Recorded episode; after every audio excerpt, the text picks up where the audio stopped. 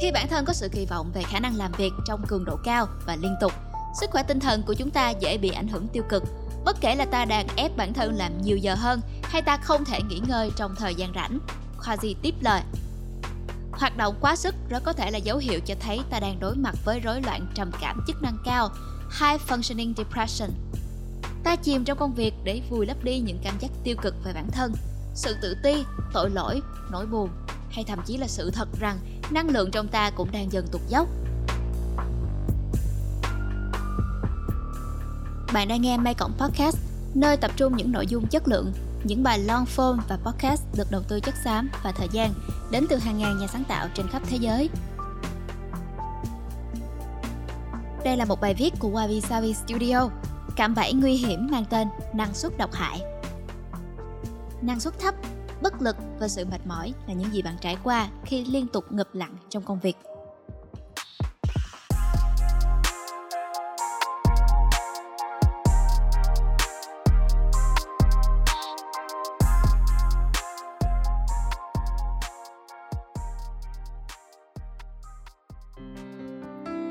Vào năm 2019, Tổ chức Y tế Thế giới WHO chính thức liệt kê chứng kiệt sức ở nơi làm việc Workplace Burnout như là một hiện tượng mang tính nghề nghiệp. Hay nói cách khác, đây được xác định là một trong những nguyên tố tác động tới tình trạng sức khỏe của con người. Phản ứng của công chúng lúc đó là Ôi trời, cái gì chứ, cái này tôi biết lâu rồi Mà tôi còn là nạn nhân của chính nó nữa Tôi quá hiểu rõ cái cảnh bản thân sức tàn lực kiệt bởi cường độ công việc quá mức Mặc dù nhận thức về các triệu chứng liên quan đến cảm giác mệt mỏi nên công sở đã được phổ biến, nhiều cá nhân dày dặn kinh nghiệm làm việc vẫn đang vật lộn trên con đường kiếm tìm điểm cân bằng giữa việc làm và cuộc sống.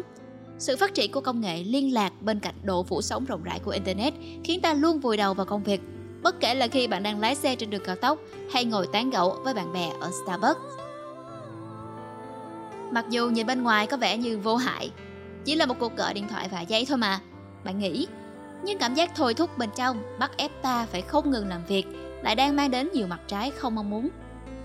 Năng suất lao động, dù có cao đến đâu cũng có một ngưỡng nhất định.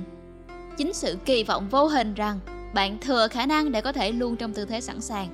Sẵn sàng online, sẵn sàng làm thêm chút đỉnh, sẵn sàng chống lịch lại là tác nhân tác động tiêu cực tới sức khỏe tinh thần của bản thân bạn. Và đây, xin giới thiệu đến các bạn một loại thuật ngữ mới – năng suất độc hại, toxic productivity. Nó ám chỉ hiện tượng năng lượng thể chất cũng như tinh thần của bạn bị bào mòn, nghiêm trọng bởi những nỗ lực hay kết quả bạn nhận được trong công việc. Kết cục là bạn không còn năng nổ, mất hết động lực hay làm việc kém hiệu quả hơn trước. Và cũng đừng quên rằng nó sẽ khiến bạn cảm thấy cực kỳ tệ. Vậy, năng suất độc hại bắt nguồn từ đâu? Tôi có dịp trò chuyện với Crudy Quasi chuyên gia tư vấn trong lĩnh vực chấn thương tâm lý lâm sàng, đồng thời là giám đốc của SES, một nền tảng trực tuyến với sứ mệnh hỗ trợ những người đang phải đối mặt với các vấn đề trong cuộc sống. Theo ông, nhiều cá nhân cảm thấy cạn kiệt sức lực vì phải bơi trong biển công việc, đặc biệt là khi họ cho rằng cách duy nhất để họ hoàn thành nhiệm vụ là phải liên tục có mặt, luôn bắt máy, luôn hợp Zoom, luôn dán mắt vào màn hình máy tính. Đối với Quasi, quan niệm đó không hề thực tế chút nào Kỳ vọng bạn tự đặt ra cho bản thân là khó có thể đạt được. Tệ hơn là chúng có nguy cơ làm trầm trọng hơn tình hình sức khỏe của bạn. Thật ra, khái niệm năng suất độc hại không có gì mới mẻ. Nó là một phần của văn hóa hối hả, thời hiện đại. Khi mà giữa mỗi cá thể với nhau lại tồn tại một cuộc cạnh tranh ngầm, rằng ai sẽ là người có thể làm nhiều hơn và ngủ ít lại. Tồn tại trong mỗi chúng ta là một nỗi lo sợ rằng chỉ cần ta buông thả bản thân và nghỉ ngơi trong chốc lát ngoài kia, sẽ có người vẫn đang chăm chỉ hơn ta. Và rõ ràng là, lối suy nghĩ như thế không hề ổn.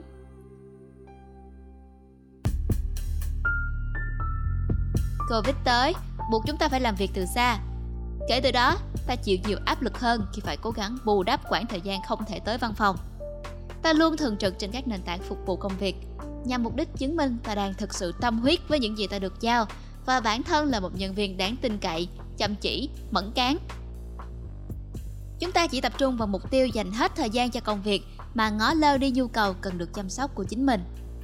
Quasi chia sẻ, công nghệ hiện đại đã xây dựng trong ta niềm tin rằng ta vẫn có thể tiếp tục làm nhiều hơn, biến ta trở nên ám ảnh với hai chữ thành tựu. Vấn đề nhức nhối bắt nguồn từ năng suất độc hại là một người không thể vừa làm vừa nghĩ cùng lúc. Khoảng thời gian bạn dùng để miệt mài cày cuốc cũng là tổng số giờ bạn đã không đi bộ, đọc sách, tham gia các hoạt động thể thao, xem TV với gia đình, hay thậm chí là đánh một giấc thật sâu. Có thể bạn không nhận ra ngay lập tức, nhưng từ bản thân bạn đang vắt kiệt toàn bộ từng giây từng phút đáng lẽ ra nên được dành cho bạn và chỉ mình bạn thôi. Một bộ phận trong chúng ta chẳng hề nhận thức được rằng đại dịch lần này tác động tới cuộc sống của mình ra sao. Mặc dù có thể không lớn, nhưng nó vẫn tiếp tục hiện hữu. Haji nói thêm, chúng ta dần trở nên mất kiên nhẫn với những người thân yêu. Ta không dừng lại để giải tỏa bớt chút căng thẳng sau ngày dài mỏi mệt. Ta còn tự định mức giá trị của bản thân dựa trên số giờ dành cho công việc.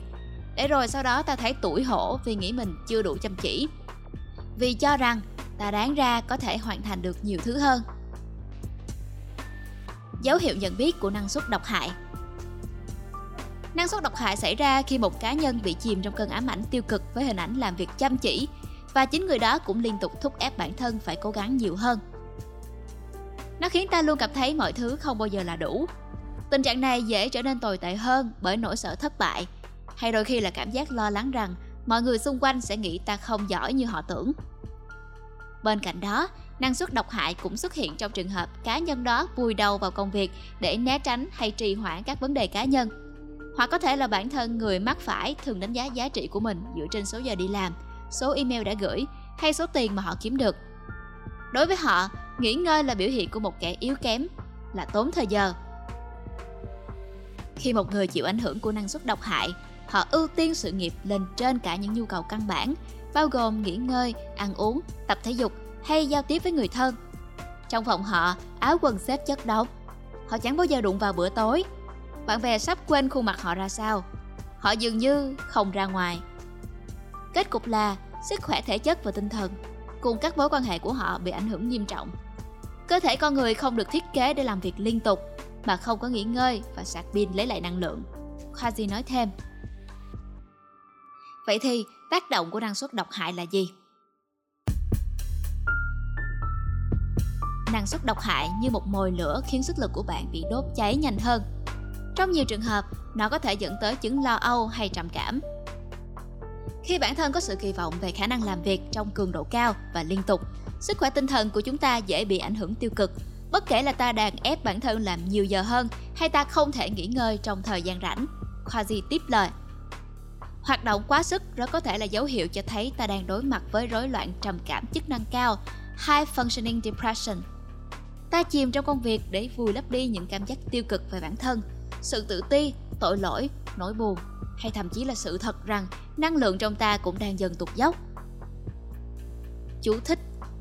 Trầm cảm chức năng cao là trạng thái suy nhược tinh thần mức độ nhẹ, có thể kéo dài trong nhiều năm. Và thời điểm mà năng suất độc hại biến thành tình trạng kiệt sức, burnout là lúc lằn ranh giữa công việc và thời gian dành riêng cho bản thân bị xóa nhòa. Tệ hơn là hai phần riêng biệt này chồng chéo dần vào nhau. Từ quan điểm của Quasi, không có luật nào quy định ta phải ngồi trước màn hình máy tính 24 trên 7 để có thể thành công. Con đường mà bạn cho là sẽ đưa bạn tới tiền tài và địa vị lại đầy rẫy sự lo lắng và căng thẳng triền miên. Hệ quả là ta lúc nào cũng ở trong trạng thái mệt mỏi, bị hành hạ bởi những cơn đau và tâm trí của ta cũng theo đó mà dần tiêu cực. Cách duy nhất để có thể trở lại làm việc hiệu quả chính là nghỉ ngơi. Vậy thì, làm thế nào để không tự biến mình thành nạn nhân của năng suất độc hại? Mời bạn cùng Ala tìm hiểu về vấn đề này trong phần tiếp theo của podcast này nhé. Đã đến lúc cho bạn đặt ra các giới hạn giữa công việc và cuộc sống, cũng như suy nghĩ nhiều hơn về tầm quan trọng của việc làm đó. Quasi gợi ý cho tôi một số bí kíp sau đây. Thứ nhất, hãy tự hỏi chính mình, tổ chức mà bạn đang làm việc ưu tiên yếu tố con người hay năng suất công việc hơn? Nếu câu trả lời là vế đầu tiên, thì cấp trên chắc chắn sẽ thông cảm khi biết bạn đang cố gắng chăm sóc bản thân hơn. Nếu được, hãy cố gắng giãn thời gian hợp hành cách nhau khoảng từ 10 tới 15 phút và sử dụng khoảng thời gian nghỉ đó để hít thở không khí trong lành, kéo giãn cơ hay ăn uống chút gì đó, hoặc chỉ đơn giản là ngồi chơi với thú cưng. Chủ động trong việc rời mắt khỏi màn hình máy tính một vài lần trong ngày để nghỉ ngơi, nghe nhạc hay tập thiền. Nếu bạn thấy mình cần rời xa khỏi công việc để khôi phục lại tinh thần cũng như cảm xúc hãy cứ làm đi Trong trường hợp bạn có deadline, hãy cố gắng hoàn thành các nhiệm vụ cần thiết, sau đó xin nghỉ phép một ngày. Nếu không thì dành hết dịp cuối tuần cho bản thân bạn, bỏ qua một bên chuyện công việc. Khoa Di đề xuất. Đặt ra ranh giới và chấp hành nghiêm túc các quy định đó. Ví dụ như không sử dụng điện thoại khi ăn, nghỉ xả hơi sau 3 giờ làm việc liên tục, dành ra một ngày cố định để ở cạnh gia đình, bạn bè, người yêu, ngủ ít nhất 7 tiếng một ngày hay phải ăn ít nhất 2 bữa trong một ngày. Đừng dành quá nhiều thời gian cho mạng xã hội, bởi nó chính là một trong những tác nhân gián tiếp khiến bạn muốn làm việc nhiều hơn. Hành động xem TikTok hay lướt Instagram trong vô thức có thể khiến ta thấy tội lỗi và buồn bã bởi dòng suy nghĩ rằng tại sao ta lại đang chay lừa như vậy trong khi biết bao người lại chăm chỉ ngoài kia. Tìm đến một chuyên gia tâm lý cũng là một giải pháp. Trong nhiều trường hợp mọi thứ dần trở nên khó kiểm soát với bạn, hãy sử dụng sự trợ giúp chuyên môn từ một bác sĩ, chuyên viên tư vấn, cha xứ, vân vân. Nếu bạn vẫn không đủ can đảm để gặp trực tiếp một chuyên gia, bạn có thể sử dụng một vài ứng dụng trên điện thoại. Công việc của bạn sẽ thực sự suôn sẻ chỉ khi thể chất và tinh thần của bạn ở trong trạng thái ổn định. Hãy luôn nhớ rằng một người khỏe mạnh vẫn có thể đạt được thành công. Và bạn đã nghe trọn bộ bài viết Cạm bẫy nguy hiểm mang tên Năng suất độc hại. Nguồn của bài viết này là từ Maggie Siever, The Dangerous Trap of Toxic Positivity and How to Break the Cycle. Để tìm đọc lại bài viết này, các bạn có thể tìm trên tab May Cộng. May Cộng là nơi tập trung những nội dung chất lượng, những bài long form và podcast được đầu tư chất xám và thời gian đến từ hàng ngàn nhà sáng tạo trên khắp thế giới. Hẹn gặp lại các bạn vào các số podcast tiếp theo của May Cộng, phát hành đều đặn hàng tuần vào 21 giờ, mỗi thứ hai và thứ sáu. Còn mình là Ayla. Xin chào.